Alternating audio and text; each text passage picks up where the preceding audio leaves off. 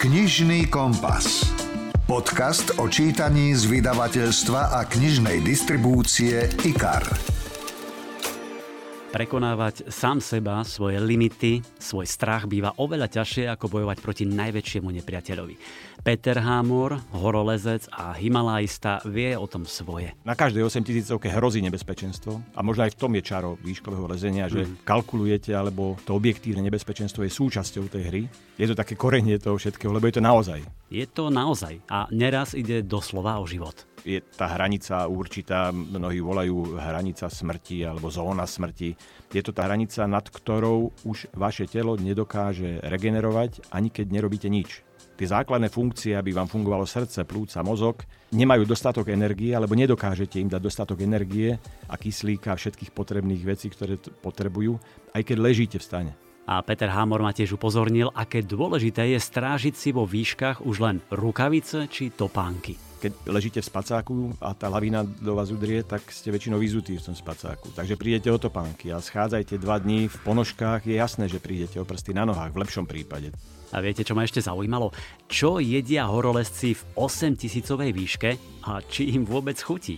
Vplyv nadmorskej výšky sa prejaví nechutenstvom. To znamená, že vám nechutia ani veci, ktoré by ste dole zjedli, hore vám chutia menej. Čiže naozaj si musíte vyberať potraviny, ktoré sú vaše favoritné, ktoré máte najradšej. A čo to bolo pre Petra Hámora? Čo mu najviac chutí pri lezení na najvyššie hory sveta? To už vám prezradíme v rozhovore. Vyšla totiž fascinujúca kniha o horolezcoch, o odvahe, nezlomnosti, to všetko na pozadí skutočných historických udalostí.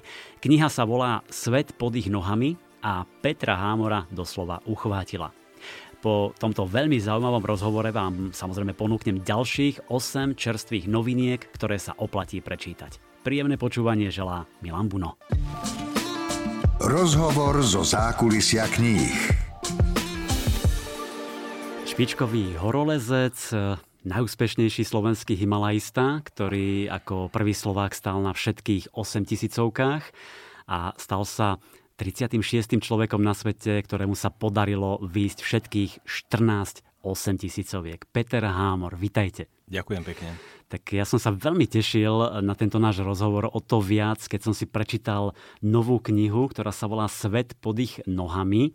Jednou vetou je to taký príbeh, je to sága o horolezcoch, o vášni k horolezectvu.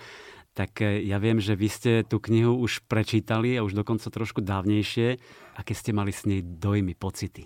Pre mňa to bola kniha, ktorá bola úplne iná ako knihy, ktoré píšu horolezci. A toto je asi najzaujímavejšie, lebo, lebo Scott Ellsworth je, je historik. A toto je vec, alebo to plus, že on sa zavrtal absolútne do hĺbky tých príbehov jednotlivých ľudí a, a vôbec tie súvislosti danej doby, v ktorej tie výstupy boli, sú tak rozpracované, že napriek tomu, že množstvo z tých výstupov samozrejme som poznal z iných kníh, tak tu som sa dozvedel veci, ktoré som nevedel, ktoré, o ktorých som ani netušil. Naozaj príbehy, životy tých ľudí, ako ich ovplynila vojna, na ktorej strane stáli, akým spôsobom sa organizovali tie expedície v tej ťažkej dobe.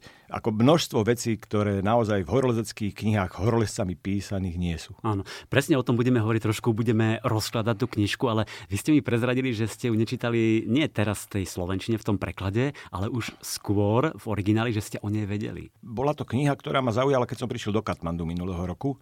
A tých knihupectiev samozrejme v Katmandu je množstvo a aj kníh je tam neuveriteľne veľa. Tá no. tematika je jasná. Keď ste v Nepále, no tak ako... Ne, Čo tam nebudú, budú romantiku, tam áno. nebudú predávať? takže takže videl, som ju, videl som ju na pulte a zaujalo ma práve tým, že, že to bolo niečo iné ako výstup na jednotlivý kopec so všetkými detailami, taký ten denníkovo, mm. denníkovým štýlom písaný, lebo tie sú bežné. A toto bolo niečo úplne iné, takže už vtedy ma zaujala a bolo jasné, že táto kniha sa bude prekladať a bude, budú si môcť prečítať ľudia aj v iných krajinách, tak, ako v Nepále a v angličtine. A teraz už je v slovenčine, v našich knihkupectvách Svet pod ich nohami. A ja keď som tú knihu čítal ešte ako rukopis čítačke, tak som si hovoril, že na toto sa vás musím spýtať, toto sa musím dozvedieť od špičkového horolezca, lebo tam boli také úžasné fakty, také informácie, takže k ním sa určite dostaneme.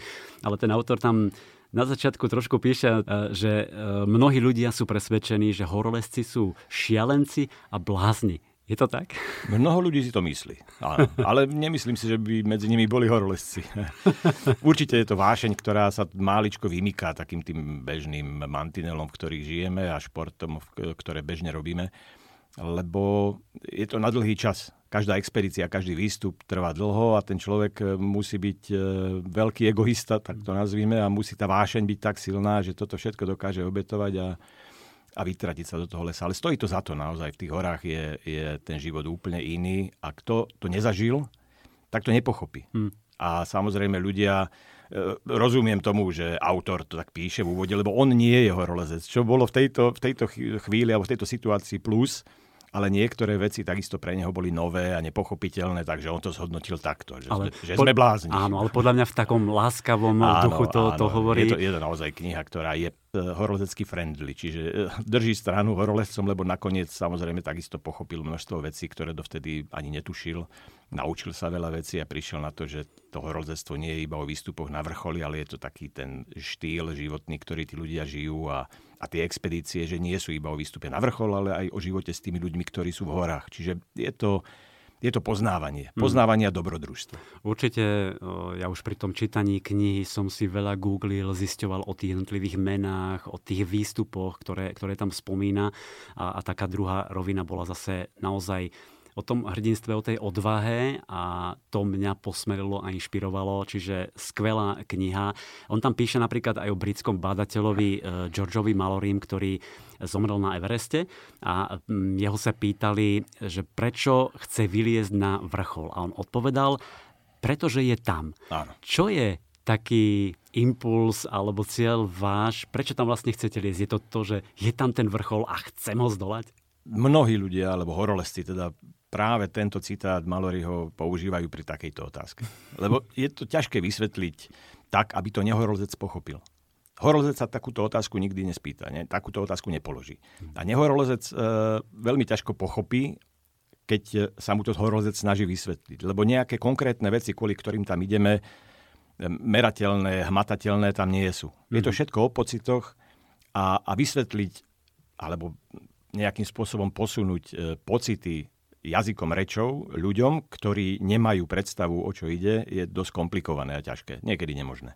No a potom ten horolezec sa horolezca čo spýta? Že ktorou trasou ideš? Alebo prečo ideš na ten vrchol? Bol si tam, videl si. A... Čiže otázky začínajú, sme, alebo tie prvé, kým zorganizujeme nejakú expedíciu, tak vždy sa točia okolo kopca. Ten kopec musí nejakým spôsobom zaujať toho horolezca. Mm-hmm. Tvárom, náročnosťou, výškou, tým, že je málo navštevovaný, možno nikdy nikto nebol. A toto je aj s cestami. Samozrejme, množstvo kopcov bolo vylezených, ale stále je veľa línií, veľa, veľa možností na prvovýstupy, na cesty. A to je to, čo horolezcov láka najviac. Nechať za sebou nejakú stopu, nejaký podpis po sebe v tých Himalájach. Mm-hmm. A keď sa stretnú na niektorom z týchto kopcov, nemyslím teraz fyzicky, ale, ale tým svojim zámerom, tým snom, ktorý majú, tak potom už sa začína rozprávať a riešiť taká tá konkrétna stránka tej expedície, akou cestou, akým štýlom, kedy, s kým, za koľko. Ale už keď je, keď je človek alebo horolezec s druhým horolezcom v takejto téme, alebo už sú tak hlboko v tej tematike zavrtaní, tak je jasné, že to skončí reálnou expedíciou a na ten kopec sa pôjdu aj fyzicky pozrieť. Áno, že sa dohodnú na nejaké ďalšie tak, expedície. Ale vždy ten úvod musí byť to, že aj jedného, aj druhého, aj tretieho, a neviem, koľko tých ľudí býva, musí nejakým spôsobom ten kopec, tá hora, tá cesta konkrétna osloviť. Musí ich tam niečo ťahať, lá, lákať. A je to dobrodružstvo spojené s niečím, čo tá hora vyžaruje. Krása, e, história. A tá história je vždy veľmi dôležitá, lebo čím viac viete o tom kopci, tým konkrétnejšiu predstavu máte o tom, čo vás tam bude čakať a mm. aké máte vy možnosti ešte. Vlastne ten autor tam aj píše o tom, že horolezci majú tie svoje obľúbené štíty vysnené. Pre, niekto, pre niekoho je to Kangchenjunga, ktorá je takou zvodkyňou, pre iných topkový Mount Everest, úžasný Nanga Parbat a tak ďalej. Ktorý by ste chceli uh, výjsť, zdolať najbližšie? Všetky, bez akýchkoľvek problémov. Aj na tie by som išiel, na ktorých už som stál. Len horolezecký život je krátky, takže všetky sny sa splniť nepodarí a všetky ciele dosiahnuť.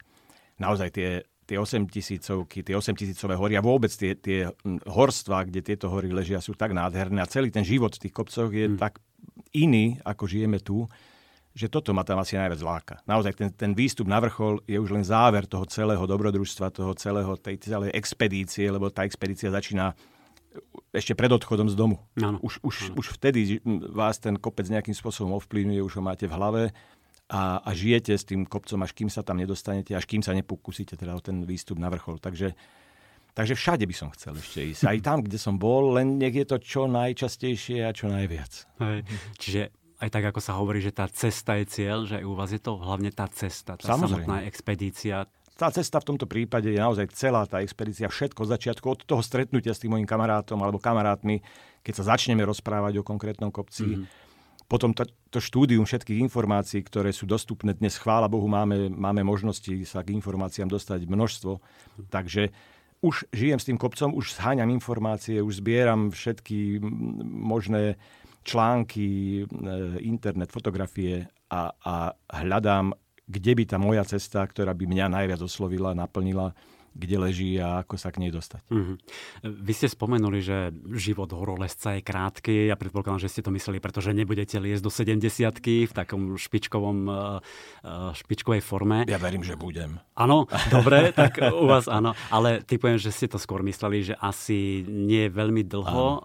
Hoci ten autor v knihe spomína viaceré štatistiky a, a píše tam, že povedzme každý štvrtý horolezec zomrel, ktorý sa pokúšal vystúpiť na ká dva. Že na Annapurne každý tretí. Horné úbočia Everestu sú dokonca posiate tými telami mŕtvych horolezcov, ktoré slúžia akoby orientačné body na tej výstupovej ceste na vrchol. Čo sú také najčastejšie príčiny tých úmrtí? Je to nejaké podcenenie svojich síl? Je to počasie skôr? Príroda a vôbec v horách tie podmienky sú niekedy tak náročné, že ľudský organizmus jednoducho nie je stavaný na to, aby, aby takéto podmienky dokázal prežiť. Ale musíte sa o to aspoň pokúsiť. To znamená, že dnes zase máme dostup k dobrým predpovediam počasia. Mm-hmm. Výstroj, materiál je na takej úrovni, že vás dokáže ochrániť aj v, naozaj v krutých podmienkach. E, niekedy naozaj, aj tú, tá, táto história v, v knihe Svet pod ich nohami. Sú to chlapi, ktorí liezli v hubertusoch a, a, a v nejakých flaušových nohaviciach a s vlnenými čapicami na hlavách, v rukaviciach. Tá, ten ich výstroj vážil desiatky kilogramov a napriek tomu, ako dokázali na tie kopce vystúpiť. Samozrejme, že tá ich šanca na to, že to v zdraví prežijú, bola nižšia, ako je teraz. Ale boli to dobrodruhovia, tak ako má byť. A napriek tomu sa o to pokúsili. Takže my teraz máme viac možností, ako sa, ako sa brániť pred podmienkami, ale vždy ten kopec je vysoký, vždy tá výška má na organizmus ľudský vplyv. Tá nadmorská výška je asi jednou z tých najčastejších príčin týchto tragédií na vrcholoch. A keď sa skombinuje s zlým počasím, že vás to počasie zatvorí na niekoľko dní vo veľkej nadmorskej výške, tak jednoducho ten organizmus nemá šancu tam prežiť dva tri dní mm-hmm. e, vo výške osemtisíc metrov alebo nad osemtisíc metrov v, vo veľkom mraze, v silnom vetre. Nie, takýto človek sa ešte nenarodil, čo by toto dokázal čiže, zdravý prežiť. Čiže aj to tak vyzerá, že vy idete na ten vrchol, naozaj sa neviem, odfotíte, zapichnete vlajočku alebo niečo a uteká, utekáte dolu tak v úvodzovkách? Ja mám vždy pocit, alebo viem teda, že som na mieste, kde sa prežiť nedá a nie, nie som spokojný, keď som tam dlho. Takže moje, mm-hmm. moje tie vrcholové pobyty, to nazvime, alebo ten čas, ktorý strávim na jednotlivých vrcholoch osemtisícových, je veľmi krátky. On nám spomína ten autor aj expedíciu Nanga Parbat devätnásť tridsaťštyri, kde, ktorá stála tuším desať životov a bolo ano. To také najväčšie nešťastie v histórii horolezectva. Štyria nemeckí horolezci zomreli, medzi nimi aj najlepší zo svojej generácie. Ktorý taký váš výstup bol taký najrizikovejší? Tie výstupy na osemtisícovky sú nebezpečné všetky. Všetky, že? Lebo idete do, hovorím, do, do prostredia, ktoré nie je, nie je na prežitie vhodné a tie podmienky v horách sa menia veľmi rýchlo. Takže keď sa skombinujú tieto veci, lebo keď je veľká tragédia, nikdy to, alebo málo kedy to býva len, len otázkou jednej e, negatívnej alebo nepríjemnej mm-hmm. záležitosti. Vždy sa musia skombinovať niek- viaceré, niekoľko. Keď sa skombinuje zlé počasie, jak som povedal, s dlhým pobytom, nedaj Bože ešte nejaká vaša indispozícia, že máte obyčajnú nádchu alebo angínu, nejaký zápal, ktorý vás už oslabuje, tak tieto veci, keď sa skombinujú, tak to väčšinou končí zle. Takže na každej osemtisícovke hrozí nebezpečenstvo a možno aj v tom je čaro výškového lezenia, že, mm-hmm. že kalkulujete, alebo to objektívne nebezpečenstvo je súčasťou tej hry. Je to také korenie toho všetkého, lebo je to naozaj. My sme si teraz zvykli žiť taký virtuálny život, mm. že nevyhrám alebo prehrám, tak akurát si vynulujem to počítadlo, game over, ale mám, mám ďalšiu šancu a v horách je to všetko naozaj. Keď urobíte chybu, chybné rozhodnutie, alebo sa dostanete do situácie, ktorú nedokážete zvládnuť, tak väčšinou tá druhá šanca sa nedáva. Takže hmm. pre mňa asi najviac dobrodružstiev a takých zážitkov bolo na Annapurne. Annapurna, Annapurna, nie len ona, my sú tri sestry. Annapurna je v strede, z východnej strany je Manaslu a zo západnej práve Dhaulagiri. Tieto tri hory, Manaslu, Annapurna a Dhaulagiri, tri sestry majú veľmi vážne a ťažké náročné podmienky, čo sa týka búrok, sneženia, vetrov. Takže na týchto kopcoch, kto tam chce ísť, určite si do nejaké dobrodružstvo zažije. A ja na Annapurne som mal viacej takých naozaj e, dramatických situácií. V deväťdesiatom, e, dvetisícosem roku, keď sme liezli severozápadnú stenu e, s mojimi polskými kamarátmi, tak vo výške osemtisíc metrov nás zastihla búrka. Reálna s bleskami, takže každý z nás dostal asi tri údery bleskom. To sú veci, ktoré nezabudnete do smrti. Ja nedoporučujem nikomu, aby sa do takej situácie tlačil a mal by sa jej vyhnúť, keď sa to dá. Dhaulagiri, hora, ktorá je extrémne lavinózna. Táto naša expedícia posledná, z ktorej som sa nedávno vrátil, tak takisto skončila lavínou, ktorá nás zasiahla, zasypala v poslednom tábore. Takže to je tiež vec, ktorá no, bola na hrane. Bola na hrane a nerád by som si to zopakoval. Naopak tým, že som to prežil, tak možno v budúcnosti sa budem snažiť ešte viac vyhnúť možnosti dostať sa do takej situácie. Lebo toto je jediná šanca. Nedostať sa do situácie, ktorú nedokážete zvládnuť. V horách sa inak nedá. Už keď ste v zlej situácii, tie hory sú silnejšie. Mm. Tá posledná expedícia, tá bola v máji. Bol to, tuším, prvý výstup na siedmu najvyššiu? Práve na Dhaulagiri, áno. A to bola siedma, hej, najvyššia. Dhaulagiri je siedma najvyššia hora na svete. svete. Uh, tam teda spánku vás, tuším, zavalila lavína. Bolo to teda dosť nebezpečné. Čo vaša manželka? A moja manželka, samozrejme v tej chvíli, keď sa to stalo, tak ako to nevedela, lebo s nami nebola, ale na druhý deň som jej to povedal, tak to zobrala tak s chladnou hlavou, lebo jednak som prežil, takže už sa nebolo treba báť. No ale pustí vás najbližšie zase na nejakú expedíciu, lebo to musí byť ťažké aj veľmi pre ňu. Je, ale myslím si, že ako horolezkyňa veľa vecí chápe, rozumie a sme na jednej strane, nie je to také, že by sme mali nejaký konflikt, že, že by toto bola tá... Tá, tá plocha trecia medzi nami, že ja chcem a ona ma nechce pustiť. Je to naopak, možno rada by so mnou išla, mm-hmm. len tým, že, že sme rodina, tak niekto musí naozaj aj tú moju prácu zastať, kým som, kým som preč, musí sa postarať o rodinu. Takže ona bola tá obetavejšia, to nazvime, lebo bral som si ako horolezec horolezkyňu, len ten jej e, horolezecký život sa zmenil e, deťmi, teda zmenil sa tým, že sa musela starať o, o, o celý ten priebeh, chod domácnosti. Takže v tomto problém nie je. Chápem a ja mám také zázemie, ktoré mi mnohí horolezci závidia, čo je veľmi dôležité. Mhm. Lebo psychicky, psychicky je to, je to fajn, keď nemáte myšlienky, ktoré by vás nejakým spôsobom odtrhali od tej koncentrácie na výstup. A keď má niekto problémy v rodine, alebo... Mhm. vie, že to je tam že tak nejak cez zuby, na silu, uh-huh. tak mu to veľmi psychicky neprospieva a každá takáto možnosť, ako, ktorá vás môže vyhodiť z koncentrácie, je v horách nebezpečná. Uh-huh. Takže toto ja vďaka Bohu nemám. Áno. Teda vďaka Bohu, vďaka mojej manželke.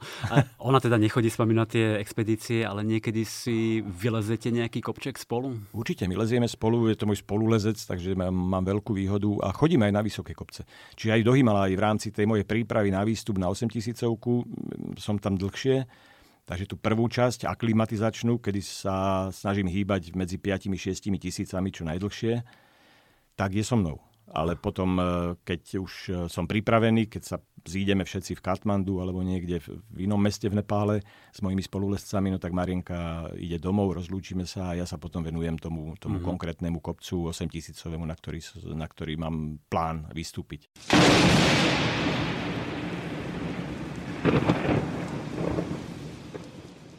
Ten autor Scott Ellsworth v knihe Svet pod ich nohami vlastne píše, že pri tom výstupe na najvyššie hory zaváži skutočne každý jeden gram, ale pritom tam písal, že tí jeho hrdinovia si tam brali dokonca knihy. Myslím, že to boli burlivé výšiny, pýcha, predsudok a tak ďalej. Aj. Vy si beriete niekedy knižky hore na výstupy? Brával som si a teraz sa snažím... využívať moderné výmoženosti techniky. A, nebodaj čítačku tam máte. Nie, nie, ani, ani to už nie, lebo to je ďalší device, to je ďalšie zariadenie, ktoré by som musel brať. Tak všetky moje e-knihy Mám, mám v mojom telefóne, v mobile a čítam v mobile. Mám, do, mám dole počítač, takže keď som v základnom tábore, tak keďže predsa len tá obrazovka je lepšia ako monitor na telefóne, mm-hmm. tak čítam, čítam z počítača, ale čítam knihy teraz tak, ale nenosím už veľa papiera so sebou, áno. Tak ako to bolo niekedy v dvadsiatych rokoch. Ka- každý gram ako zaváži. Presne ale tak. Čítate len v tom základnom tábore, alebo povedzme potom aj niekde v stane na šesťtisíc sedemtisíc metrov nad morom? No, čítam aj v, aj v horných táboroch, samozrejme, keď mám so sebou ten telefón, lebo používam ho na viac veci. Mám tam G P S ko, mám tam hudbu, mám tam uh, uh, po, predpovede počasia, ktoré mám posťahované. Takže mám tam viac vecí potrebných, používam uh-huh. ho ako fotoaparát a, a kameru, ten, ten telefón. Uh-huh. Takže ho mám so sebou a jasné, že keď je, uh, v tom tábore ste po večeri, uh, je taký čas na relax, na nejaký oddych, uh, kým zaspíte, tak to čítanie je veľmi príjemné. Áno. No ale je to nejaký špeciálny telefón? Lebo ja aj v zime si idem zabehať, potom ho vyťahnem, trošku je minus jedna alebo nula a hneď mi vypne, ukončí. Ten áno. váš vydrží? Nie je to špeciálny telefón, je množstvo trikov, ktoré vás naučí no, dajte. ho používať, používanie. Takže je dôležité ho držať čo najlepšie v teple, najdlhšie. Je dobré ho držať v suchu. Takže starať sa o neho tak, aby tie vonkajšie vplyvy na ňoho nevplývali mm-hmm. negatívne. Že ako jasne, keď je mínus dvadsať, no tak ako ten telefon moc nevydrží, ale daj, dajte si ho do, do nejakého plastového obalu a strčte si ho pod paperovú blúzu, aby nebral vlhkosť, ale zase aby bol v teple. Mm-hmm.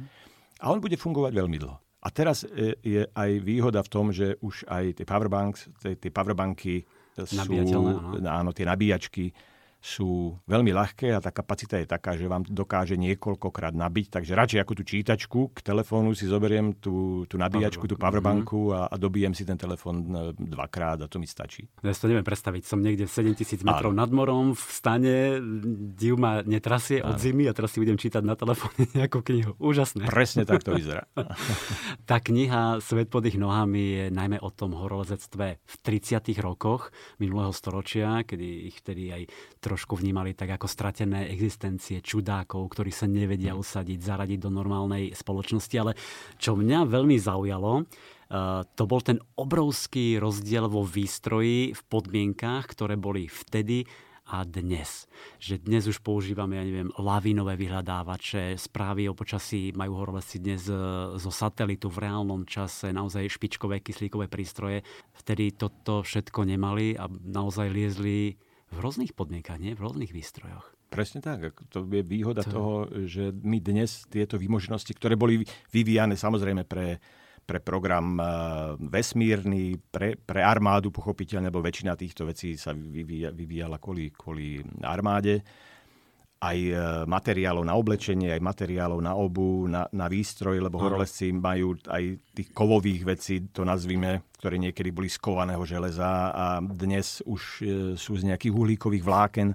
Takže je jasné, že z, tých, z tej váhy, ktorá bola niekedy obrovská, naozaj lana, keď si zoberiete konopné lana, alebo, alebo tie staršie typy lán, boli neskutočne ťažké a dnes vaše lano, ktoré je šesťdesiat metrov dlhé, váži nejaký kilo dvadsať, kilo päťdesiat. Teraz používame aj my tie dynima, tie, tie uhlíkové vlákna, ktoré mm. sa dávajú aj do lán a to lano je, je absolútne jedno, ľahké, takže sa dokážete zbaliť na, na niekoľko dní.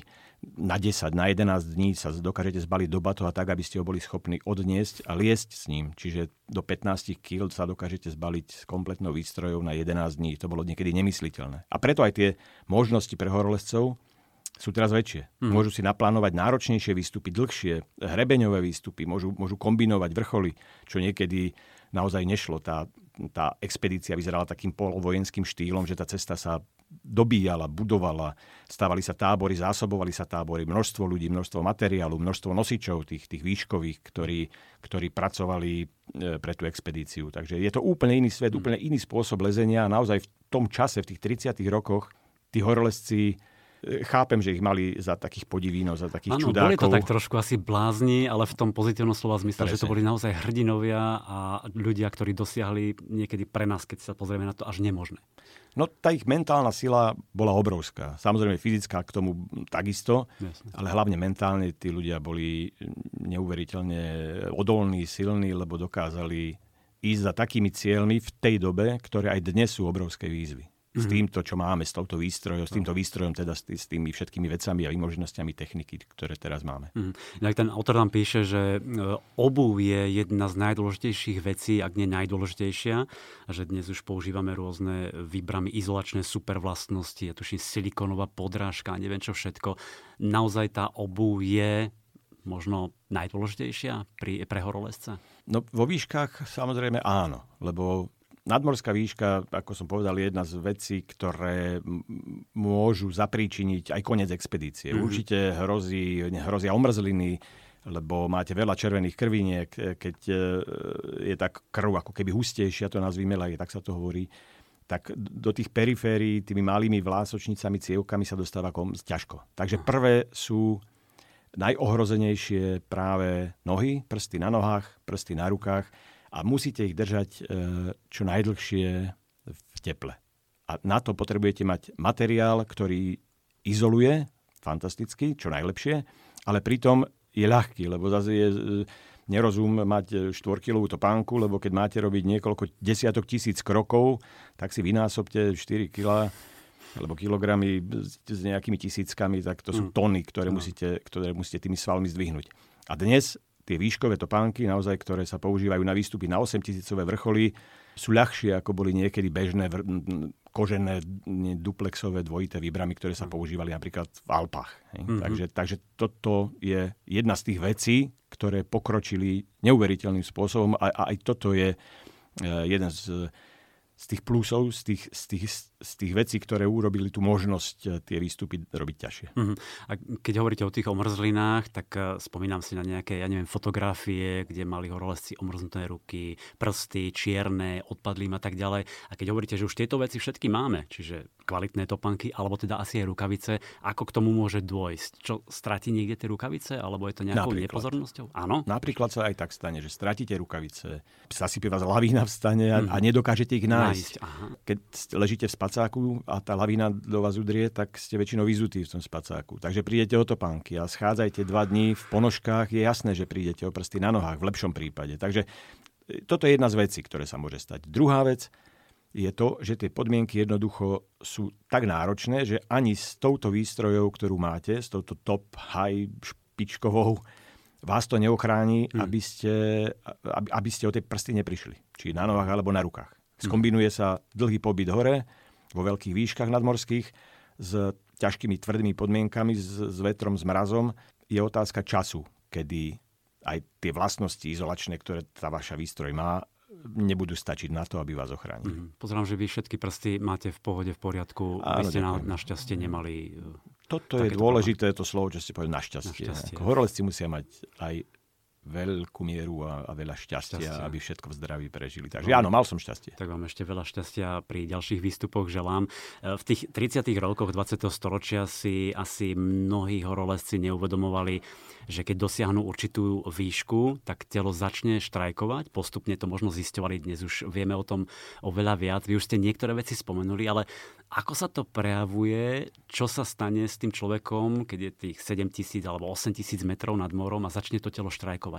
No už keď je tak vysoko, tak je z veľkej časti aklimatizovaný a je Aha. úplne jedno, že či to bolo pred štyridsiatimi rokmi, keď ešte nevedeli, že tá klimatizácia prebieha. Jednoducho sa cítili, čím boli hore dlhšie, tým sa cítili lepšie. Mm-hmm. Čiže vždy ten prvý výstup, dajme tomu prvá noc, je veľmi zlá vo veľkej nadmorskej výške, keď, keď veľa, veľa nastúpate v priebehu jedného dňa, tak bolí hlava, nechuť k jedlu a tak ďalej. Až to môže končiť takouto akútnou výškovou chorobou, ktorá je smrteľná.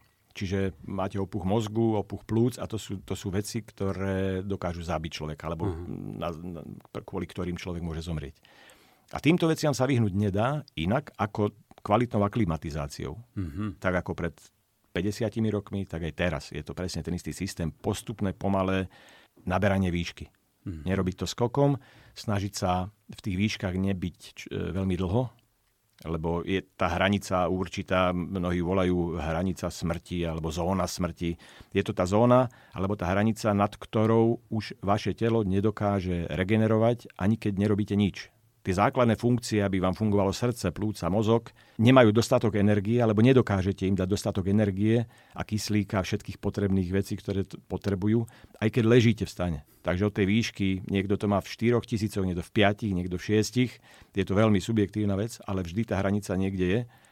A nad tou hranicou už skrátka to vaše telo chátra, mm-hmm. napriek tomu, že nevykonávate žiadnu činnosť. Mm-hmm. Takže toto je nebezpečné, toto vieme teraz. Tí ľudia to niekedy nevedeli, mysleli si, že keď si oddychnú jeden deň v sedem tisícoch stane, tak na druhý deň budú absolútne oddychnutí, funkční, môžu ísť na vrchol. Nevedeli ešte, že to telo si neoddýchne a že budú možno ešte unavenejšie, ako keď si večer líhali, keď sa ráno zobudia. Čiže naozaj tá aklimatizácia je základ. Niečo ako keď som pozeral nejaké filmy o potápaní a tiež potápač sa nemôže naraz vynoriť z veľkých hĺbok, ale musí postupne, aby... Ale tiež muselo umrieť množstvo potápačov, aby túto keson novú chorobu, alebo ako sa volá, tento, tento problém toho rýchleho vynárania vyriešili. Kým, kým prišli na to, že, že tie dekompresné prestávky im zachránia život. Takže, ale nebolo to len tak, že to niekto vypočítal na, na tabuli v učebni, ale muselo zomrieť viac ľudí, aby, aby toto dokázali a prišli na to, ako sa tomuto vyvarovať.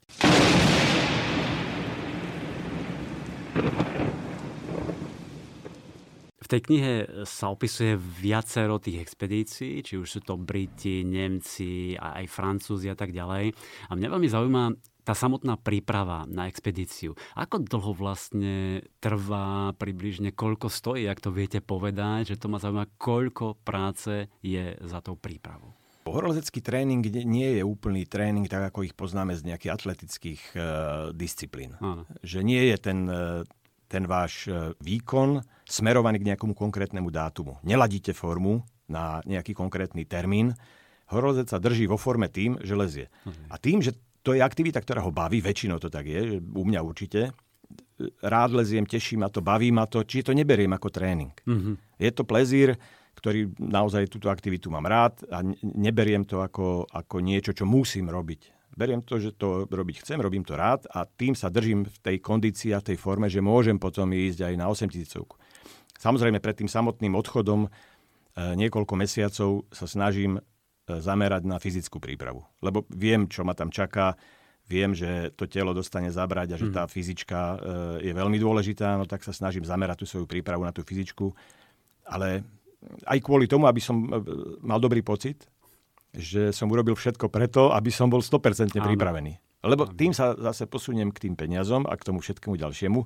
Investujete množstvo času, množstvo peňazí a tá expedícia môže skončiť neúspešne kvôli vašej lenivosti. Tak to nazvíme. Neoch- neochote trpieť. Neochote trpieť. Mm-hmm. Lebo tréning je utrpenie, tréning nie je príjemná vec. Ale musíte si to absolvovať, aby ste mali čo najväčšiu šancu na ten vrchol vystúpiť a, a nepremrhať Ten, ten čas, ktorý ste investovali a tie peniaze, ktoré ste investovali do toho všetkého. To je tá fyzička a teda povedzme, keď hovoríte o peniazoch, čo to stojí? Lebo ja si vôbec neviem predstaviť, či niekoľko tisíc, desať tisíc eur, určite množstvo povolení potrebujete, čiže to asi už niekoľko mesiacov predtým všetko vybavujete? Niekedy to bolo tak, že sa naozaj tie expedície pripravovali niekoľko rokov dopredu. Čiže to, tá žiadosť o povolenie, o výstup na jednotlivé kopce sa posielala dva roky dopredu, e- jednotlivé krajiny, Nepál teda, alebo, alebo Pakistán, keď to bol Karakoram, tak to povolenie poslali, alebo, alebo nie. Mm-hmm. Bolo a to vlastne na ich rozhodnutí. Tam to aj popisuje áno, v tej áno. knihe výborne, áno, áno. Lebo to bola jedna z, z tých vecí, ktoré ovplyvnili to poradie krajín, ktoré dosiahli jednotlivé osemtisícovky. Že bola to zčasti aj taká taktika a kontakty tých jednotlivých e, vedúcich expedícií a ich, ich kontakty s ambasádami. Samozrejme, Nepál bol vždy tak trošku viac britský, takže, takže tí Briti tam sa cítili ako doma, možno tie povolenia sa im vybavovali jednoduchšie. A takže mali tú šancu vystúpiť na Everest ako prvý väčšiu, lebo, lebo to povolenie dostali skôr. Hmm. Alebo mali väčšiu šancu ho dostať, lebo tie ich kontakty tam boli veľmi dobré. Naopak, málo kto možno vie, a vďaka Bohu v tejto knihe sa tieto, tieto detailíky a tieto súvislosti podozvedajú. Švajčiari boli práve tí, ktorí napríklad na Mount Everest urobili veľmi veľa roboty. Vlastne otvorili tú cestu cez ľadopád Kumbu. Tenzing Norgay bol ich sirdar, dostali sa veľmi vysoko aj, aj s Raymondom Lambertom, ktorý bol vedúci tejto švajčiarskej expedície. A vlastne Briti aj na základe toho tejto expedície, potom najali Tenzinga, lebo, lebo poznal vlastne celú výstupovú trasu, po, skoro až pod vrchol Everestu už, takže bol pre nich fantastickou personou. Využili to. A, a v zásade to takto využili. Dostali povolenie, mali takéhoto človeka, vedeli, že ľadopád Kumbu je prelezený, čiže množstvo vecí im zahralo do kariet a trafili presne ten čas, dostali to povolenie na ten čas, aj keď Švajčiari samozrejme znova žiadali o, o to povolenie. Len už dostali Briti, no a, a využili to sto percent. Vidíte, tak to je taká taktika, stratégia, ako, ako konať. Inak ste spomenuli šerpu Tenzinga, ten sám priznal, aj v tej knihe to píše ten autor, že skoro vôbec nepociťuje vplyv veľkej výšky, že neodpadával, neomrzal podľa vlastných slov preto, lebo pri výstupoch sa vôbec nepotí. Veľa sa tam píše o tých šerpoch a vlastne pre mňa ako nehorolezca, úplného amatéra, to bolo veľmi zaujímavé čítať. Trošku približte, ako sa vlastne vyberajú títo šerpovia, na čo sú tam, čo tam vlastne robia? Bola to otázka možno minulých desaťročí. Veľmi dôležití boli práve títo výškoví šerpovia. V dnešnej dobe sa už naozaj toto výškové horolezectvo posunulo smerom k športu. Hmm. Takže horolezci, tá skupina horolezcov, do ktorej patrím aj ja, tak ne, ne, nevyužívame služieb e, výškových nosičov, šerpov, čiže ťažko menej je teraz e, hovoriť, akým spôsobom sa vyberajú. Šerpovia alebo výškoví nosiči, lebo nemusia to byť šerpovia. Šerpovia mm. sú národ, tak ako sú no. Magári, ako sú Gurkovia. To som nevedela, v tej knihe som sa to dozvedel. Áno. Takže, takže títo výškoví nosiči dnes fungujú ako horskí vodcovia. A sú aj reálne, nie že ako, sú reálne horskí vodcovia, ktorí sú v asociácii horských vodcov a pracujú tak ako horskí vodcovia v Alpách, tak, tak takisto, alebo v Tatrách, tak takisto fungujú aj v Nepále. Mm. Že majú svojich klientov, o nich sa starajú, využívajú to, že poznajú absolútne terén, sú tam na tom kopci, nemusí to byť Everest, na všetkých osemtisícovkách sú, sú každý rok, čiže vedia, ako sa na vrchol dostať, čo tam potrebujú, ako, čo hrozí, takže vedia sa o tých svojich klientov e, postarať. Niekedy fungovali iba ako nosiči mm-hmm. a tým, že šerpovia majú tie svoje rodiská, bydliska, narodili sa veľmi vysoko, takže je veľký predpoklad, že ten ich organizmus už od narodenia vlastne je prispôsobený na tú nadmorskú výšku. Mm-hmm.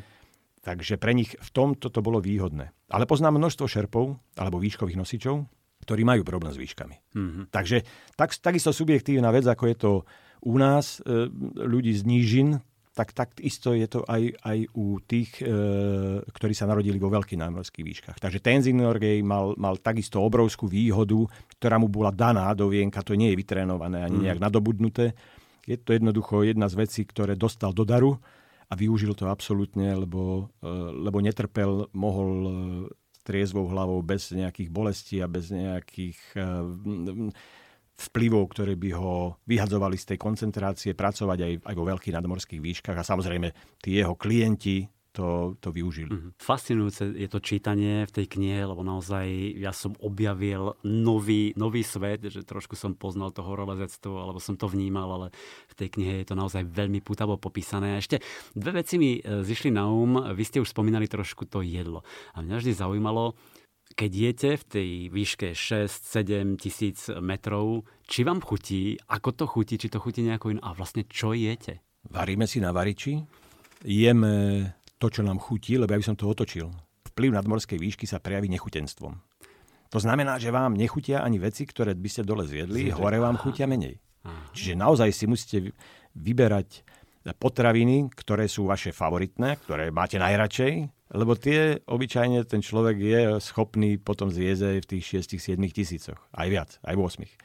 No a pre nás, ja neviem, či to môžem povedať, lebo možno nás budú počúvať aj ľudia, ktorí sa veľmi zdravo stravujú. Povedzte. A ja som klobásovo-slaninový typ, takže pre mňa, pre mňa práve v týchto výškach tá klobása, slanina, ktorú si so sebou odnesieme hore, je veľmi dôležitá a jeme ju až do posledného tábora naozaj, keď, keď ju nezieme skôr, lebo ona ide ako prvá samozrejme. Máme zo sebou aj nejaké liofil, liofilizované potraviny, taká, taká tá liofilizovaná strava, áno, kde sa len doplní voda do hotového jedla absorbuje ju naspäť, má všetky živiny, má super nutričnú hodnotu, celý ten balíček, ktorý zjete, takže ono je fajn, len tá chuť už nie je úplne to, čo je klobáska so slaninou a s troškou cibule. No. A tá klobáska slanina tam chutia tak ako klobáska slanina, alebo trošku? Nie, mne chutí klobáska slanina presne tak dole ako hore. Takže. Ako hore. Aj teraz a... ste mali na poslednej výprave, no, to ste boli tuším šesťtisíc metrov nad morom. Teraz či... sme sa dostali do šesť osem, no posledný tábor bol šesť osem, no možno šesť deväť, ne, nejako nemám zo sebou výškomer, naozaj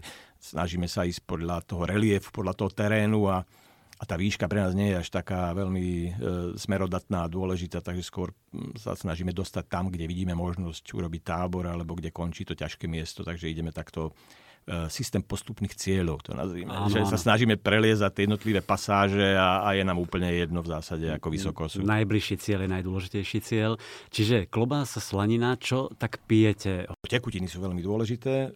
Voda, ktorá je urobená tak, alebo pripravená tak, že roztopíte sneh, nie je, nie je dobrá. Mm-hmm. Je to tá hladná voda, ktorá vám nedodá žiadne minerály, nič, nič tomu organizmu, čo stratí počas toho výstupu, tak nevráti. Hladná voda? Tak hladná voda, lebo vám ešte zoberie minerály z tela. Tým, že je to, môžete ju dať do vývojky, alebo do ustalovača, a teraz vlastne sú už digitálne fotoaparáty, takže to málo kto vie.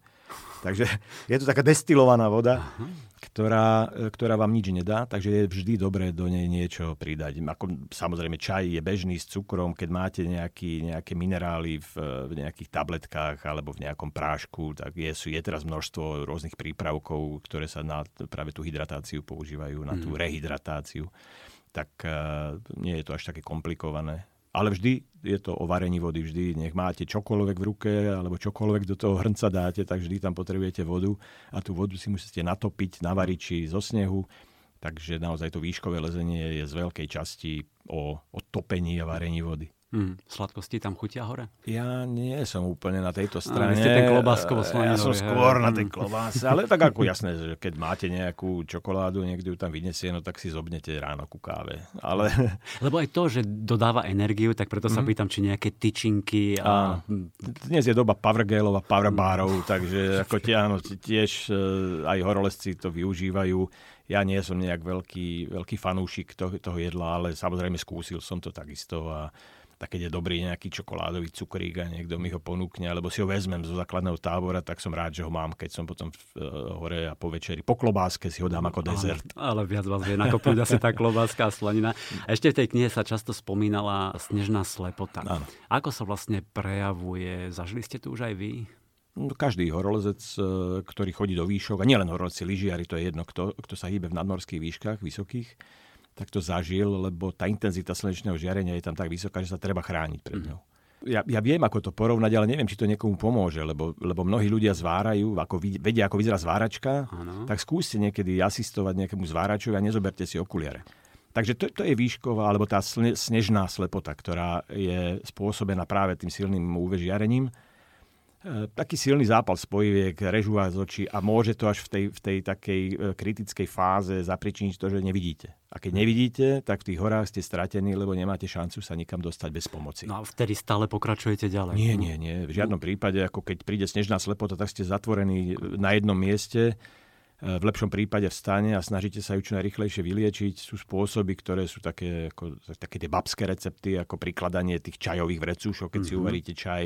My nosíme so sebou aj, aj kvapky, ktoré sú práve na liečenie takýchto zápalov ťažkých, ktoré, ktoré môžu v horách nastať. Takže každý je na to pripravený, každý sa toho bojí, tak väčšinou horolezci majú so sebou medikamenty, lieky a spôsoby, ako, ako vyliečiť snežnú slepotu. Ale lepšie ju nedostať. No jasne, určite takže, tak ako každú chorobu. Takže ale... kvalitné, kvalitné kvalitné slnečné okuliare s dobrým filtrom, aby vám to nepresvítalo z bokov, zo spodu, ako tie oči musia byť naozaj chránené sto percent. A koľko to potom trvá, kým sa to teda vylieči? Čo sú to dva tri dní, týždeň? Že väčšinou do, za dve noci ste schopní už sa hýbať sám. A potom sa pokračuje ďalej vo výstupe? Alebo už väčšinou, nie, už väčšinou ste prišli o ten čas, lebo ten výstup je aj kvôli počasiu predpovedí plánovaný na nejaký konkrétny čas, mm-hmm. a keď vás na dva dní niekde niekde zatvorí takáto nepríjemnosť, ako je snežná slepota, no tak ste práve minuli plyn, ktorý ste potrebovali vyššie, minuli ste potraviny, ktoré ste potrebovali vyššie a hlavne ste minuli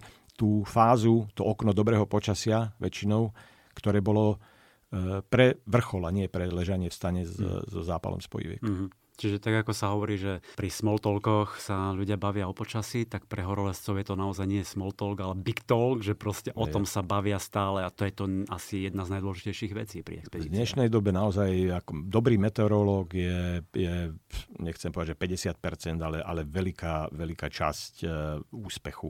Lebo dokážete naplánovať ten výstup na, na termín, ktorý je pre vás najvhodnejší. A napriek tomu niekedy musíte vystupovať ako ešte v zlom počasí, aby to okno dobrého počasia vás zastihlo, hlavne keď je ten výstup dlhší, mm-hmm. aby vás to najlepšie počasie zastihlo na vrchole alebo blízko vrcholu, v tom závere, kedy, mm-hmm. kedy to dobré počasie je naozaj dôležité. dôležité. Dobrý meteorológ je veľmi dôležitý. V dnešnej dobe e, ja viem o dvoch, troch e, meteorológoch, ktorí sa venujú práve vysokým horám, tomu výškovým, tým výškovým predpovediam. A vieme o nich všetci. Tá komunita výškových horolezcov, samozrejme tieto mená, Charlie Gubble z Innsbruku alebo, alebo Vitor Baja z Portugalska, z Lisabonu. Takže to sú chlapci, ktorí nie sú fyzicky tam s nami. Uh-huh. Sme v kontakte vďaka týmto výmoženostiam technologickým, ktoré máme, takže sme v kontakte s nimi cez satelitné telefóny a oni sedia väčšinou na letisku, lebo sú to chlapci, ktorí pracujú na meteo staniciach na letiskách a, a predpovedajú počasie na kopcoch, ktoré sú niekoľko tisíc kilometrov od nich ďaleko a predpovedajú ho tak, že po hodinách naozaj vám dá hodinovú predpoveď a, a keď je ten meteorológ šikovný, tak ako Vitor Baja napríklad ešte aj sám e, horolezec a paraglider, takže má úplne iný pohľad na vývoj počasia aj v jednotlivých dolinách, dokáže množstvo vecí do tej svojej animácie, ktorú mu dá počítať, ešte zakomponovať, tak tá predpoveď je naozaj veľmi, veľmi presná a vy sa podľa nej dokážete načasovať na ten najsprávnejší čas na vrchol. Hmm. Úžasné veci tu rozprávate, fascinujúce. Ja verím, že vás bude zaujímať aj tá kniha Svet pod ich nohami. Je to v podstate také rozprávanie o, o rojkoch, o snoch, o tvrdej drine, o odhodlaní, nevzdať sa za žiadnu cenu, o ktorej sme tu vlastne aj hovorili s Petrom Hámorom. A je to príbeh o takých zaznávaných hrdinoch, o tom, čo dokáže človek vyzbrojený odvahou, určite aj tvrdohlavosťou a skúsenosťami. Ja myslím, že som sa s jedným takým hrdinom, rojkom, tvrdohlavým človekom rozprával Peter Hámor, horolezec. Tak nech vám to naďalej dobre lezie, nech vám slúžia nielen tie nohy, ale ako som počul teraz aj v tom rozhovore, tak určite aj ruky, aj hlava. Nech máte tých ľudí naokolo seba, ako je manželka, ako sú dobrí meteorológovia. Tá príprava, nech ich máte stále okolo seba a nech sa vám podarí teda splniť si nejaké tie svoje ďalšie lezecké sny. Ja veľmi pekne ďakujem a naozaj knihu Svet pod ich nohami doporučujem nielen preto, že je o horolezcoch, ale je aj o krásnych miestach, ktoré možno mnohých inšpirujú, aby sa tam išli niekedy pozrieť. Kto by nechcel vidieť Shangri-La, ale najskôr sa musí dozvedieť, kde leží. Počúvate podcast Knižný kompas. Po špičkovom a známom slovenskom horolezcovi Petrovi Hámorovi mám pre vás ďalších osem knižných noviniek a začnem svetoznámym menom. Autorom, ktorého milujú desaťtisíce slovenských čitateľov, ktorého mnohé knihy sfilmovali a ktorý sa vám prihovorí osobne. Nicholas Sparks je autor bestsellerov ako Zápisník jednej lásky, Noci v Rodante, Svadba, Posledná pieseň a samozrejme Správa vo fľaši vo filmovej verzii s Kevinom Costnerom. Sparksovi teraz vyšla v slovenčine novinka, ktorá sa volá Keď sa vrátiš a predstaví vám ju sám. I know a lot of people who, who serve in the armed forces and you know, over the last Poznám veľa ľudí, ktorí slúžili v ozbrojených silách a za posledné roky som videl, ako sa viacerí z nasadenia vracali s posttraumatickou stresovou poruchou rôzneho stupňa. Takže som chcel spracovať tú tému, ale chcel som to urobiť tak, aby hlavný hrdina nebol len traumatizovaný výbuchom, ale aby doslova stratil sám seba. Je to príbeh chirurga, ktorý pri výbuchu oslepne na jedno oko a príde o prsty na ruke. Čiže už viac nemôže byť chirurgom, hoci práve o to sa celý život snažil. Ako v takom prípade začnete odznova? Ako sa začnete liečiť a žijete ďalej? Veľmi ma lákalo preskúmať tú tému, ako aj tému psychického zdravia a myšlienku, že niekedy si najlepšie pomôžeme tak, že začneme pomáhať iným. And the thought that helping others is sometimes the best way one can help themselves. Novinka Keď sa vrátiš je teda o jednom mužovi a dvoch ženách, o hľadaní skutočnej lásky o odpúšťaní a o tom, že ak sa chceme pohnúť dopredu, niekedy sa musíme vrátiť na miesto, kde sa to všetko začalo. Sparksové knihy sú silné nielen kvôli príbehu, ale vždy vytvorí aj úžasné postavy.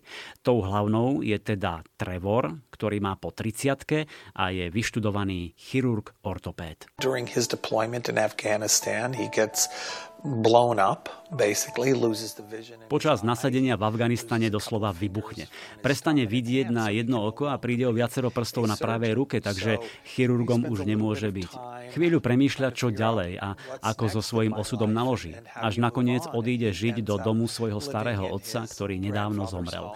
Trevor si povie, že život musí ísť ďalej. Spraví pár rozhodnutí a kým sa začne jeho nová životná etapa, má trochu času. Ocitá sa teda v New Berne a čuduj sa svete, objaví sa Natalie. Je to šerifka, dohliada na dom jeho starého otca, pretože vie, že zomrel a má svoje vlastné tajomstvá. A keďže píšem romantické príbehy, nemusím asi hovoriť, čo sa bude diať. Určite sa to niektorí vedia dovtípiť a jednako sú tu aj Natalíne tajomstvá takým dôvodom, pre ktoré možno nebudú môcť byť spolu. No a poslednou postavou je Kaylee. Je to mladé dievča, tínedžerka a pracuje v malom obchode, v ktorom majú aj grill. Majú tam tak povediac všetko možné. Trevor tam chodí nakupovať, skamaráti sa s ňou a začína mať pocit, že by mohla vedieť pár vecí o jeho starom otcovi. No keď sa ich snaží zistiť, uvedomí si, že aj Kaylee má svoje tajomstvo. Som si istý, že tieto tri postavy si zamilujete. Mimochodom, príbeh sa odohráva v New Berne, ktorý sa prvý raz objavil v Sparksovom hite Zápisník jednej lásky, potom aj v pokračovaní s názvom Svadba. No a popri tom nádhernom príbehu a postavách je opäť aj miesto veľmi autentické. Sometimes I choose the place and sometimes I choose a fictionalized version of the place because niekedy si vyberiem skutočné miesto a niekedy si ho dotvorím, pretože som spisovateľ a môžem si vymýšľať. To je to, čo spisovatelia robia. No ľudia, ktorí New Berne dobre poznajú, v knihe určite spoznajú niektoré miesta. Či už je to farmársky trh, alebo park pri námestí Union Point Square, alebo oblasť Bryce Creek. Alebo aj starý obchod, v ktorom pracuje Kaylee, ktorý je vytvorený podľa tunajšieho obchodu. Volá sa Merchants, ale samozrejme do knihy som vybral názov, pod ktorým sme ho poznali pred mnohými rokmi, keď som sa sem prisťahoval. Teraz je už trochu modernejší, stále má grill a všetko, ale predtým pred ním rástol obrovský dub a pod ním boli lavičky a mne sa vždy zdalo, že je to skvelý obchod so všeličím a zároveň jedno z najkrajších miest. Nie je to New York, nie je to Chicago, ale stále má svoje zvláštne čaro a ja vždy ľuďom rád ukážem miesto, kde žijem, aby chápali, prečo ho nazývam svojim domovom.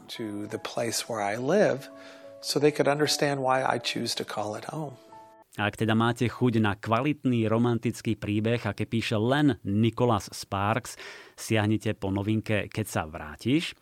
Ale ak chcete trošku viac akcie, napätia, zimomriavok, mám tu pre vás severské krimi Bohovia smrti od švédskej autorky. Hi, my name is Emily Schep, and I'm... Ahoj, volám sa Emily Schep a som autorkou knihy Bohovia smrti, v ktorej sa zoznámite s naozaj zvláštnou postavou Janou Berzeliusovou.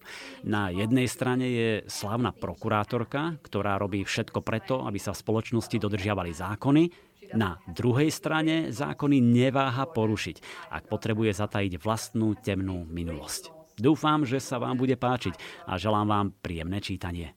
I hope you will enjoy the story and I wish you happy reading. Tak prvá kniha novej severskej série, prokurátorka Jana Berzeliusová. Je to taká veľmi zaujímavá postava. Jana sa ako deväťročná prebudila v nemocnici, nepamätala si, kto je, odkiaľ prišla a vlastne potom celý život sa snaží nájsť pravdu o svojom pôvode. No a my ju spoznávame ako tridsaťročnú úspešnú štátnu prokurátorku, ktorá dostane za úlohu vyšetriť čudnú vraždu Hansa Julena, šéfa imigračného úradu. Spojí svoje sily s komisárom Levinom a inšpektorkou Bolanderovou. V byte zavraždeného nájdú výhražné listy, pustia sa po stopách, ktoré, a to je divné, vedú k malému chlapcovi. A aj toho nájdú mŕtvého skôr, ako ho stihnú vypočuť. A to prichádza taký ďalší zaujímavý bod príbehu, ako by sa osud tohto údajného detského vraha preťal s jej vlastnou minulosťou, ktorú si stále nevie vysvetliť. Jana Berzeliusová sa snaží potlačiť svoje emócie, vnára sa do vyšetrovania a dostáva sa do sveta nepredstaviteľného násilia, akému bol ten chlapec vystavený. V súvislosti s jej vlastným osudom pribúdajú a pretnú sa naozaj desivým spôsobom. Bohovia smrti je teda prvý diel série krimi-thrillerov, aj to klasický severský kúsok, čiže ponurá atmosféra, silná a chladná vyšetrovateľka, temná minulosť, napätie, množstvo zvratov a veľmi čítavý štýl, ktorý vás, verím, bude baviť. Tu je malý úryvok v podaní herca Alfreda Svana. Henrik Levin hľadel na telo pred sebou.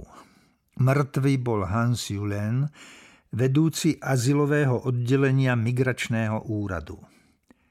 Henrik pomaly prešiel okolo tela a naklonil sa. Podrobne si prezeral výraznú čeľusť, vetrom ošľahanú tvár, sivú bradu, aj spánky. Hans Julén sa už niekoľkokrát objavil v médiách, ale použité archívne snímky vôbec nezodpovedali zostarnutému mužovi, ktorý ležal pred ním. Oblečené mal vyžehlené nohavice a svetlomodrú košeľu s prúžkom. Bavlnenú látku pokrývali na hrudi zväčšujúce sa krvavé škvrny. Pozeraj, ale nedotýkaj sa. Kriminalistická technička Anneli Lindgrenová vrhla na Henrika výrečný pohľad od veľkých okien, kde stála. Zastrelený? Áno, vyzerá to tak. Dve vstupné rany. Henrik sa narovnal, poobzeral sa po obývačke, ktorej dominovala sedačka a dve kožené kreslá. Uprostred stál sklenený stôl s chrómovými nohami. Na stenách viseli obrazy Ulfa Lundela. Henrik si prešiel rukou po brade a na ukazováku a palci zacítil drsné strnisko. Nábytok sa mu zdal nedotknutý, nič nebolo prevrátené.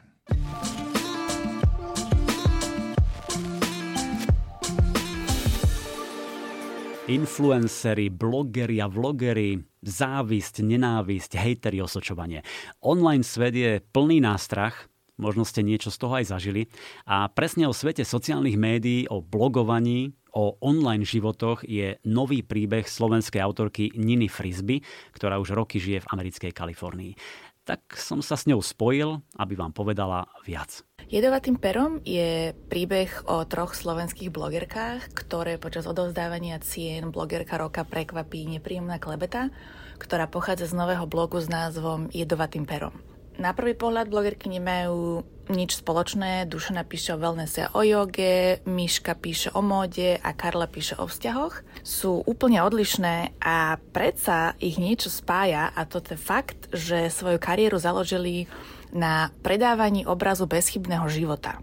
A odrazu zhrozene zistujú, že niekto neznámy pozná ich tajomstvá, ktoré sa snažili skryť, a vyhráža sa, že tieto tajomstvá čoskoro prezradí celému svetu. A zrazu sa im začnú diať všelijaké podozrivé veci, že tento neznámy to vlastne myslí vážne. Začne ich niekto sledovať, stalkovať, nezastaví sa ani pred vydieraním alebo pred hacknutím ich účtov. Takže naše tri blogerky budú musieť spojiť svoje sily a vypátrať, kto stojí za blogom Jedovatým perom. Budú musieť zistiť, prečo sa ich pokúša zničiť a hlavne sa ho pokúsiť zastaviť. Nina žije trinásť rokov v Kalifornii, ale pre slovenské periodikum píše najmä o influenceroch. Zaoberá sa touto témou dostatočne pozorne a do hĺbky a fascinovalo ju, ako dnes mnohé dievčatá chcú byť influencerkami a blogerkami. Keďže kniha sa odohráva na Slovensku a v súčasnej dobe, nájdete v nej kopec šťavnatých pikošiek zo showbiznisu, ocitne sa tam niekoľko skutočných celebrít a skutočných influencerských škandálov, takže sa počas jej čítania určite nebudete nudiť. V minulosti každý chcel byť modelkou alebo herečkou, ale dnes vlastne tá sláva a prestíž a peniaze sú tam, keď človek neustále vytvára obsah na sociálne médiá a dáva fotky a dáva videá. A ale samozrejme všetky sú vyfiltrované a bezchybné a proste ľudia predstierajú, že majú tieto úžasné bezchybné životy, ale samozrejme nie je všetko zlato, čo sa blíští a tieto životy sú len výrezkom toho najlepšieho vlastne ako si žijú. Čiže presne o tomto jedovatým perom, že čo sa stane, keď vašu fasádu perfektných vzťahov a štíhlej postavy a neustáleho predvádzania značkových topánok a kabeliek chce odrazu niekto zničiť. Blok Jedovatým perom v rovnomennej knihe nepozná, zdá sa, žiadne pravidlá ani zábrany. Prináša naozaj nepríjemné články, takže sa máme na čo tešiť. Spomína sa tam aj Cvernovka a portály ako Refresher, Starty Tab, vylepšovanie fotiek rôznymi funkciami a apkami. Takže ak vás zaujíma svet Instagramu, Facebooku, blogov, tento príbeh vám sadne. No a možno máte chuť skôr na takú nekomplikovanú romantiku, tak mám tu pre vás koľko? Jeden, dva tipy. Od Liney May vyšla v apríli prvá kniha Prudká rozkoš. Je zo série Violence a predaje za tie prvé mesiace ukazujú, že takéto šteklivé romance naozaj milujete. No a teraz pribudla druhá kniha Horúca túžba a má všetko, čo čakáte od temnej erotickej romance. Čiže zlomený alfasamec, v ktorom drieme monštrum, a žena, ktorá je dostatočne odvážna, aby ho prijala a milovala. A to aj s chybami a zložitosťami našich povách, duší a srdc. Tipujem, že mnohé dámy sa zaľúbia do hlavnej postavy Ryana, ktorý to rozhodne nemal a nemá ľahké. Napriek tomu prejavuje obrovský kus citu a starostlivosti o Lauru. Oddávanie sa svojim chúťkam mu takmer zničilo život. Teraz má pravidlo. Raz za rok sa môže utrhnúť z reťaze, za každým iné dievča a tou je tento raz Laura, ktorá ho vzrušuje ako žiadna iná. Horúca túžba je aj tak trochu príbeh o tom, že nech sme akokoľvek zlomení, podvedení a zničení, vždy záleží len na nás, ako sa k tomu postavíme, ako to spracujeme a ako budeme pristupovať k ľuďom, ktorí nám vojdu do cesty. Tu je malá chuťovka v podobe úryvku, ktorý pre vás načítala Zuzana Jurigová-Kapráliková. Dnes večer sa koná štvorhodinová oslava. Dlhé nepríjemné hodiny so snobskými somármi, s posmešnými pohľadmi, ktorými ma vyzliekajú a s nevďačnou ignoranciou. Obsluhujem tých najbohatších z nich. Ponáhľam sa dokola v nepríjemne tesnej rovnošate. Pri každom kroku sa mi úzka sukňa vyhrňa nahor, takže si ju musím stále naprávať. Pritom balansujem malou okrúhlou táckou. Na sebe mám bielu naškrobenú blúzku a čiernu vestu, ktorá ma sťahuje tak, že ledva dýcham. Materiál je hrubý a začínam sa potiť, hoci som tu iba pár minút. Neznášam túto rovnošatu a neviem sa dočkať, kedy si ju vyzlečiem. Akcia sa len začala. Čašničky stoja zoradené za barom, pripravené obsluhovať. Všetky sa mrvíme, lebo sa necítime dobre v oblečení, ktoré musíme mať na sebe. Dievčatá požiadali, aby si mohli obuť čierne topánky na vysokých podpätkoch. Ja som to však trochu pozmenila. Som dosť vysoká, nepotrebujem ešte aj podpätky a nechcem míňať svoje biedne úspory na niečo, čo si dám len do práce. Preto som si obula ploché baleríny, ale napriek tomu sa týčim nad prítomnými dievčatami aj väčšinou hostí. Mlčky sledujeme, ako sa miestnosť plní hosťami. Očakávame, kedy nám náš šéf Angelo dá povel. Stojí na opačnej strane haly, ruky má založené za chrbtom, hlavu zdvihnutú, usmieva sa. Obetujem desinu na jeho nádej, že dnes večer tu nejakú zbalí, šepne mi Leila. Žmurkne na mňa a zachychoceme sa. Takže to je erotická romanca Horúca túžba a mám tu aj historickú romancu od slávnej Mary Balogovej Na krídlach lásky.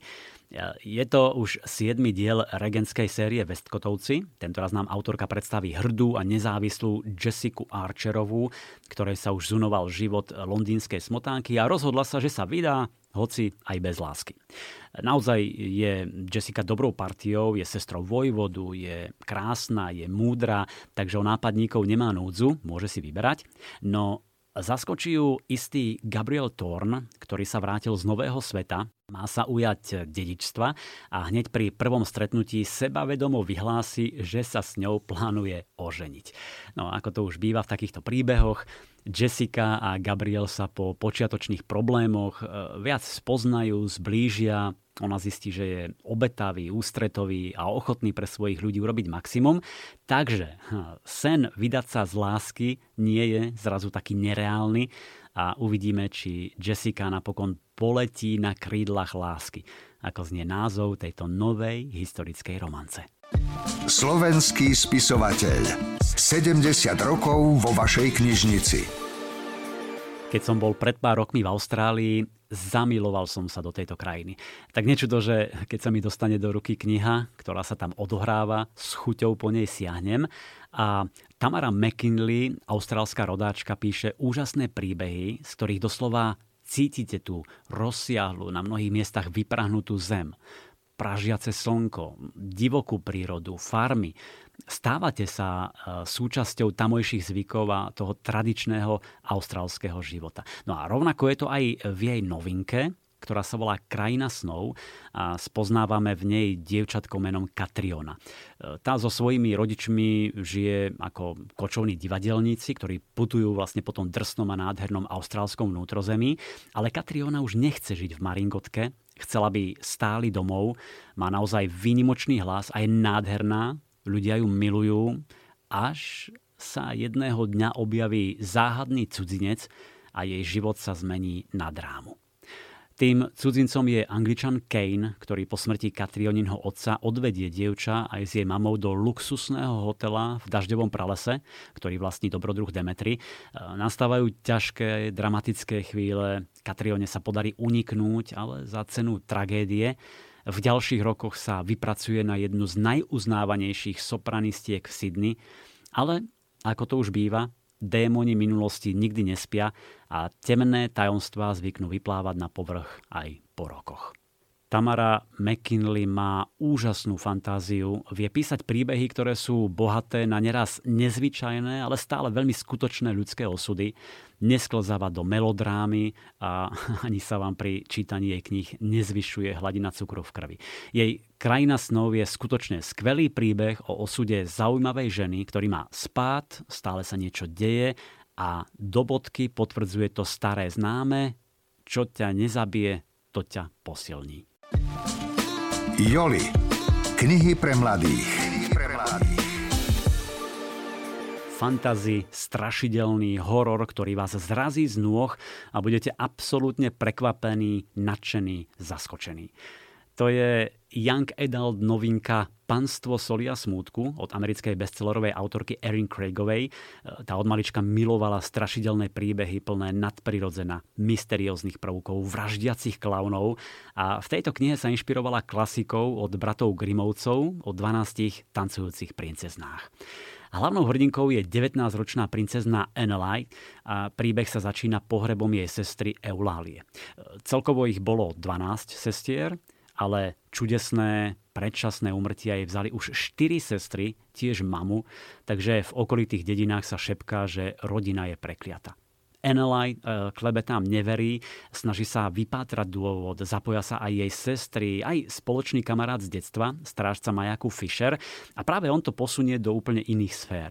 Chce dievčatá rozveseliť, potešiť ich a tak ich zavedie na tajné miesto bohov, kde sa nachádza čarovný portál, ktorý ich prenesie na magický bál kdesi ďaleko.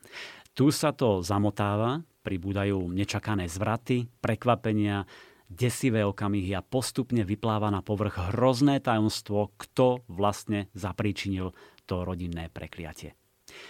Kniha má takmer štyristo strán, naozaj sa v nej stále niečo deje, má množstvo zápletiek a tie sú vystavané tak, že netušíte, čo bude nasledovať, ako sa to bude vyvíjať. Budete stále v napätí, sedieť na okraji stoličky a keď dočítate, no nechám to na vás, ak máte chuť na niečo také, také nezvyčajné, originálne a strašidelné, určite siahnite po knihe Panstvo soli a smútku. Presne ako moja kolegyňka Adriana Grečnárová, ktorá z tej knihy padla doslova na zadok. Kniha Panstvo soli a smútku má v sebe všetko. Od fantasy cez romantiku a detektívku až po horor. Kým v jednu chvíľu som sa priam roztápala zo snového pánu Analeja Cassiusa, v tú druhú som mala chuť knihu zahodiť od strachu. Príbeh je pútavý a autorka píše naozaj krásne. Dovolte mi teraz predniesť kratučký úryvok z knihy. Nikdy ma nikto nepoboskal, ale samozrejme, že som si to mnohokrát predstavovala. Aké to asi je, keď sa pery stretnú s perami. Ako výbuch ohňostroja alebo trepot motýlych krídel. Eulalíne zamilované romány boli určite plné takých veľkých okamihov, aby ich čitatelky hltali. Pritom to predsa nemohlo byť nič iné, než ako keď jeden kus pokožky pritisneme k inému. Ako podľapkanie po pleci alebo potrasenie rukou. A predsa, bolo to úplne iné.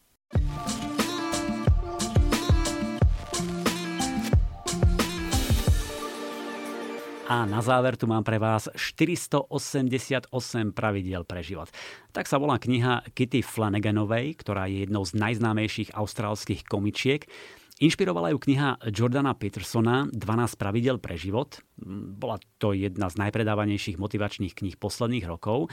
A ona si povedala, že pán Peterson sa mal snažiť viac, že bol akýsi lenivý. Veď čo už je to len dvanásť pravidiel? Toľko mám len pre kúpeľňové záležitosti, povedala si Kitty a tak napísala vlastnú knihu štyristo osemdesiatosem pravidiel pre život.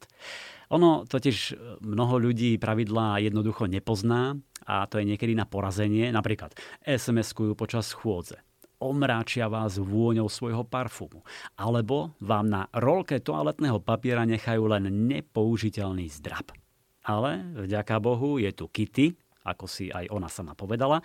A s touto komplexnou príručkou neexistuje výhovorka pre nevhodné správanie. Kedykoľvek si nie ste istí ohľadom vhodného konania, kedykoľvek chcete vedieť, čo nerobiť v danej situácii, jednoducho otvoríte túto knižku a bavíte sa. Je totiž napísaná vtipne, s nadhľadom, venuje sa rôznym oblastiam ako zdravie, životný štýl, dopravné prostriedky, strava, vzťahy, randenie. Inak to je veľmi zaujímavá a inšpiratívna kapitola. Napríklad čo nerobiť na prvom rande alebo pravidlá randenia na internete. Kitty tiež pridáva pravidlá zo sveta módy, výchovy, v obchodoch, pri športe, na večierkoch, oslavách či na dovolenke. Ako vraví Kitty, a budem ju citovať, všetko, čo musíte spraviť, je ozvať sa, keď vidíte niekoho porušovať pravidlá.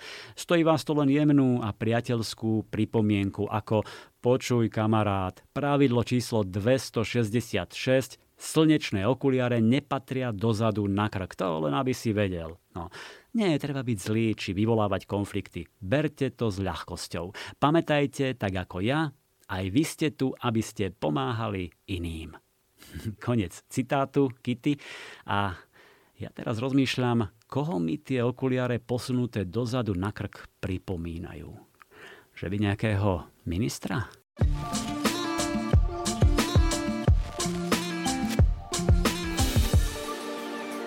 Priatelia, leto je v plnom prúde, verím, že máte čas čítať a kníh stále vychádza dosť. Tak si prípadne vypočujte aj naše staršie podcasty, v každom nájdete množstvo výborných tipov.